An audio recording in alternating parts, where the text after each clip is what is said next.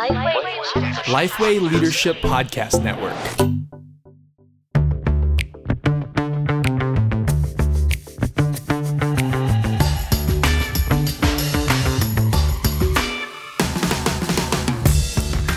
G'day, I'm Scott Sanders. I'm Derek Hanna. Welcome to The One Thing, a podcast designed to give you one solid practical tip for Gospel Centre ministry every week. Now, we always kick off by saying G'day. G'day. And just for those who are not in Australia who are listening to us, because there's a few few people out there who listen overseas, that is actually it's not just put on so that we can say we're Australian. Yeah, g'day, mate. It's actually it's actually what we do here in Australia. Is that right, Derek? We You're do from- greet each you're other, from Redneck yes. Wonderland, Brisbane. Is that true? I am. Yeah, absolutely. In fact, we only know three other words other than g'day What in are they? Brisbane. I can't tell you them. You've got to come to Brisbane to find out. yep. Well, the one thing is brought to you with thanks to the Geneva Push, the Australian Church Planting Network. We're also part of the Lifeway Leadership Podcast Network.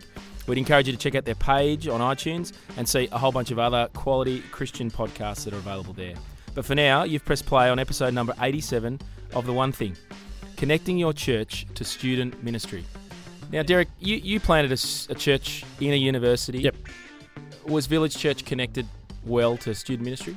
Uh, well, uh, that's an interesting word. Yeah, oh, well, we certainly connected with uh, the local ministry and the AFES ministry and, um, well, what's called Power to Change now up there, and really had a really positive relationship with them. Um, and so our experience was was one of, of mutual um, benefit and encouragement. But that's not always the case, uh, and it can be try, quite tricky to work out, particularly when you don't know the people who are necessarily working on campus or don't have strong connections with them, or your church may not be located near it either, and so the the um, university students are travelling to and from there. So all those things can create quite a complex relationship, which is exactly why we've got Mikey person we've got Lynch. today, Mikey Lynch today. AFES, uh, UTAS worker down in Hobart. It's a great episode. We recorded again uh, live in Hobart. Uh, so listen in and enjoy. Uh, for those who don't know Mikey Lynch, Mikey Lynch is the senior staff member of the UTAS Hobart campuses. Uh, we've had him on a number of podcast episodes already, so welcome back, Mikey. Thanks for having. me. Well, actually, welcome to Hobart. We're doing this on location. On location. Yeah, so it's beautiful here. Nice to- 175 year old church we're in. Yeah. Does it feel like that to you? It does. The carpet is carpet is probably only 35 years old. Yeah. genuine, genuine RSL. so this is the church I became a Christian through, um, and a church that partnered that actually partnered with the AFES ministry here at UTAS, um, and brought about that shift of the modern AFES movement in Australia of the the full time senior staff. That kind of began seeded out of this church where they employed an evangelist from the UK, Peter Woodcock, to come and work part time here as an evangelist, part time at the campus ministry. Who then handed that work over a few years later to Samuel Green, who became full time AFES staff. So this this church is important in my life as well as in AFES uh, Hobart's kind of recent history.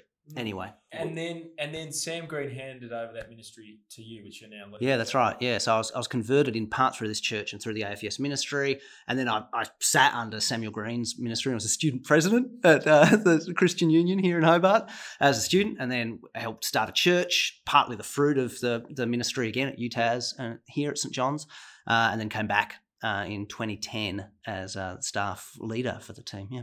So we want to dig into that tension there that you've identified. The, I've been on both sides of it. Yeah, Yeah, this is good. as a student and as a pastor and as a staffer for AFES. Yeah, and, brilliant. and and still positive, you know. Like I didn't. hear- There wasn't. There wasn't anger there. There wasn't. no rage. way, man. Yeah. No, I've, I've seen it hum, seen it work so well. Yeah. yeah. so as we dig into that, that tension between local church ministry and Mm. AFES ministry, what, Yep. where we want to end up is a point that actually we're, we're trying to work out what the connection is between those two in a helpful, gospel centered way. Breaking down some of the competition. Now, there's lots of congregations with university students in here, uh, in them. Uh, regional churches might see the university students disappear for a few years and, and hopefully come back. But in your experience, what you've seen, how do churches and AFES ministries or equivalent work best for to grow people, to reach people for gospel ends? Yeah, there's a tension, of course, but uh, there doesn't need to be a negative tension. You know, something can be tricky, problematic without being a problem. It's just a tension that needs to be handled well, like a whole lot of tensions. Um, and I think if handled well, it's a total win-win uh, for the church, for the campus ministry, but more important than either, for the kingdom of God. And I think that's the that's the The thing that we've got, especially out of our kind of 18th century evangelical heritage, is the ministry. You know, the world is my parish. The ministry is bigger than my local church. It's bigger than any company or organization or not for profit. And so I think that mindset, that's the key thing to go. We're about building the kingdom of God through the making of disciples. I think that's the, the bottom line thing. And so having that generosity of spirit, and the campus ministry has to have that, and the church ministry has to have that. And then the really key thing is to talk, talk to each other. The, um, there was a Lausanne did a thing about church parachurch relationships where they said it almost got embarrassing. The more we interviewed missionaries and campus ministries and parachurches, the thing that just kept coming up again and again was just good communication. Mm. Uh, it's embarrassing, but it's simple through because of suspicion, because of laziness, because of a whole bunch of things. We just don't talk to each other. And if we talked and negotiated, we'd get that win-win. And that's definitely what we saw here. So that that requires work from the Yep. AFES staff worker. That requires work from the local church. But I imagine the communication it's it's got to be two sided. But generally, it's the AFES staff worker that's working hard on those relationships. Or would you encourage a local church to be you know seeking out the local universities? Trying to build those relationships so there's that reciprocation of ministry. Yeah, I think we've got to get over this. Your responsibility is to work together with God's people to, to reach the lost and, and build the church. And, and that means working in your church with your elders or your parish council or whoever. It means working within your denominational structure. It means working with the other churches in your neighborhood. It means working with the other national organizations and the local. That's just your, your job. Hmm. Know your la- know the ecosystem you're within and don't say you're too busy for that because that's what that's your responsibility is to do that. So you've got to figure out how to make that work. Uh, to fulfill your responsibilities denominationally locally and regionally and part of that is the student ministries the student life and the afes and, and the ocf and whoever. They are part of the the environment of god's people you need to work with and with groups that are close to you doctrinally and uh, in terms of ministry philosophy of course you should seek you as the pastor you as the church planter should seek to work with them. And as a church planter when you're desperately trying to build something um, it can be tempting to just do everything that can build a critical mass to get your thing off the ground. But that that's cynical long term. Start the way you want to continue which is to build a healthy ministry not in competition and kind of ravenous monopoly of your resources but in partnership. And so yeah you initiate the relationship with the, with the afes staffer just as much as they ought to be initiating that relationship with you. We'll come back to Mikey in a moment, but right now it's time to talk Lifeway Leadership. Uh, we are proud, as you know, uh, the One Thing's part of Lifeway Leadership Podcast Network, and this is a good chance to point you to one of our other partner podcasts. This is one of our favourite ones, New Churches Q&A podcast. Daniel, Ed, Todd, two of our favourite Americans, our favourite Canadian. Uh, look, as part of the Lifeway Leadership Podcast Network family, they've recently covered topics like how to make uh, your leadership pipeline relational. So it's not just mechanism. How to attract and engage new people and growing your congregation deeper. So just look up New Churches, two words, New Churches, on your favourite podcasting app and see how good it can be. All right, let's get back to the topic. So we've got six people who listen, but one of them happens to be an AFES staff worker. Um, what what would you say? You're an AFES staff worker. What do you do for local church? Because you go to a local church and Yep. are engaged, but there's more churches around, including the one we're sitting in at the moment, who Yeah. are good gospel centres. What do you proactively do in order to engage Other than take churches? other than take my best people, you know, other than, you know, ask me for money all the time. So it's breaking down the all or nothing thinking. Mm. Instead of saying, give me your people for three years and I'll give them back to you later, all trained up. That's an all or nothing What, thing. I don't do any training in the local church. Yeah, exactly. That's it's off. And and I mean, you're taking the people who are often best for band, best for kids ministry. You know, um, at, at that all or nothing thinking, the AFES staffer has got to stop being greedy and undisciplined with their programming. The church has got to not be all or nothing. And and the church often their undiscipline is hyper committed Christian Union student um, weighed their commitments carefully. Then at the last minute, the disorganized minister says, "Oh, I need you to do the music for the Easter services." dutiful young student couldn't possibly say no to the senior minister, and so at the last minute takes on all this extra work, calls up the, the AFES staffer and cancels commitments that they'd made months ago hmm. because senior pastor trumps AFES staff. Hmm. A- And actually, if the minister was more organised and planned Easter earlier, and then communicated well with the AFES staffer, you could have had a win-win. Yeah. It's that. So it's it's it's we begin way back in like May. We start brainstorming May June who we want to invite in student leadership. We talk with them with clear documentation about expectations and commitments.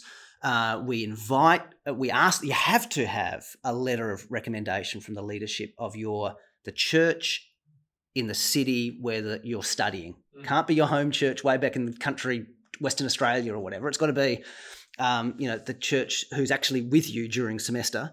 They've got, to, in other words, they have to know you've been asked. You know, and you have to have a church. you can't actually join our team unless you're a very new convert unless you've got a home church.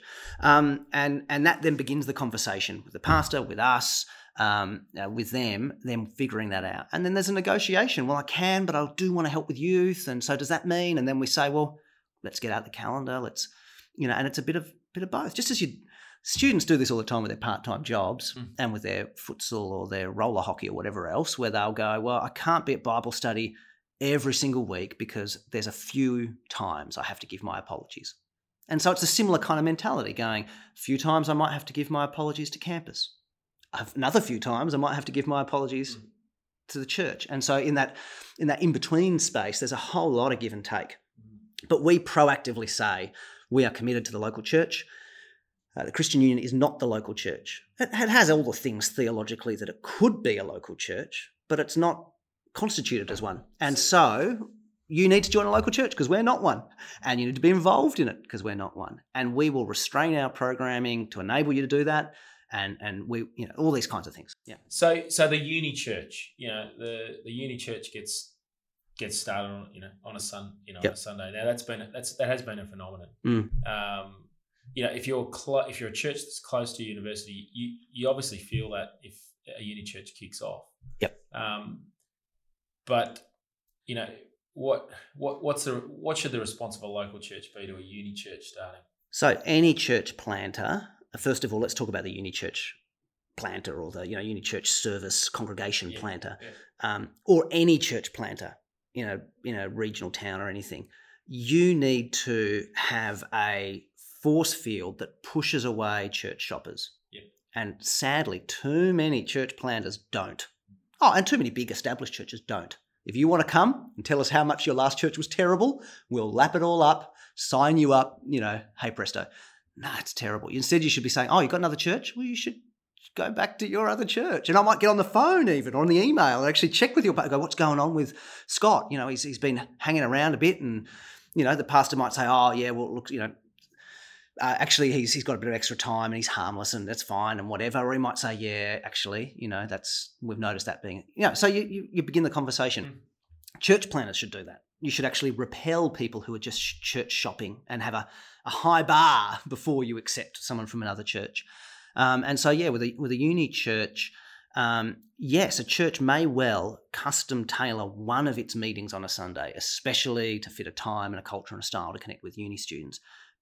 But it must not, therefore, easily allow itself just to become the it church in town and greedily suck up every University student. every uni student. You should send them back and go, hey, if you're already in a church that's a healthy church, serve there. Don't don't come here. Or if you're in the morning at that church, don't come here in the evening to double dip. You're consuming our resources, our welcoming, our snacks.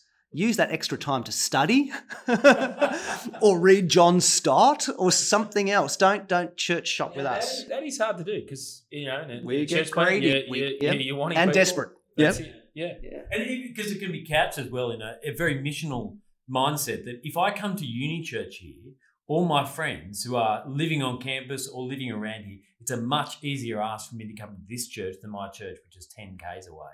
Yeah. And so it's there's even a missional argument you could make for that. Yeah. Um, yeah, and, and and that can work all right. So I mean, there's there's two ways that could work. One is there may be times when you do not for disciplinary reasons, but for strategic re- There's nothing in the Bible that says you have to attend the same church forever until you die. Mm. So you could say, actually, for this season of life, I am going to move churches in order to be fruitful for the kingdom. And I've known actually of some small struggling churches who've said to their students, "You're not going to really thrive here. We're we're small and we're old, and we we'd love to have you, but we also want to release you and let you find a church with more of your peers where you can really flourish. That's pr- that, that's pretty courageous to do, but that comes back to that initial point, doesn't it? The kingdom mindset instead of the local church only mindset. You know, so that's pretty impressive. Uh, Pretty rare, but it, should be less rare. Um, so sometimes it is okay to say, yeah, you know what? All things being considered, I mustn't let loyalty to my to my current church to hold me forever. When actually, you know, um, uh, but a second thing is um, uh, you could also just use the uni church to evangelize. Don't go there all the time, but when your mate is actually coming with you, go. That doesn't mean you have to go every week. The reason you're going every week is because there are pretty girls there. That's why you're going every week. um, no, no. So you, when you actually have the non-Christian to bring, and it's actually missional, by all means, use the happening uni church. Yeah, that makes sense. That's fine. Yeah, yeah. Sorry, I was just thinking where.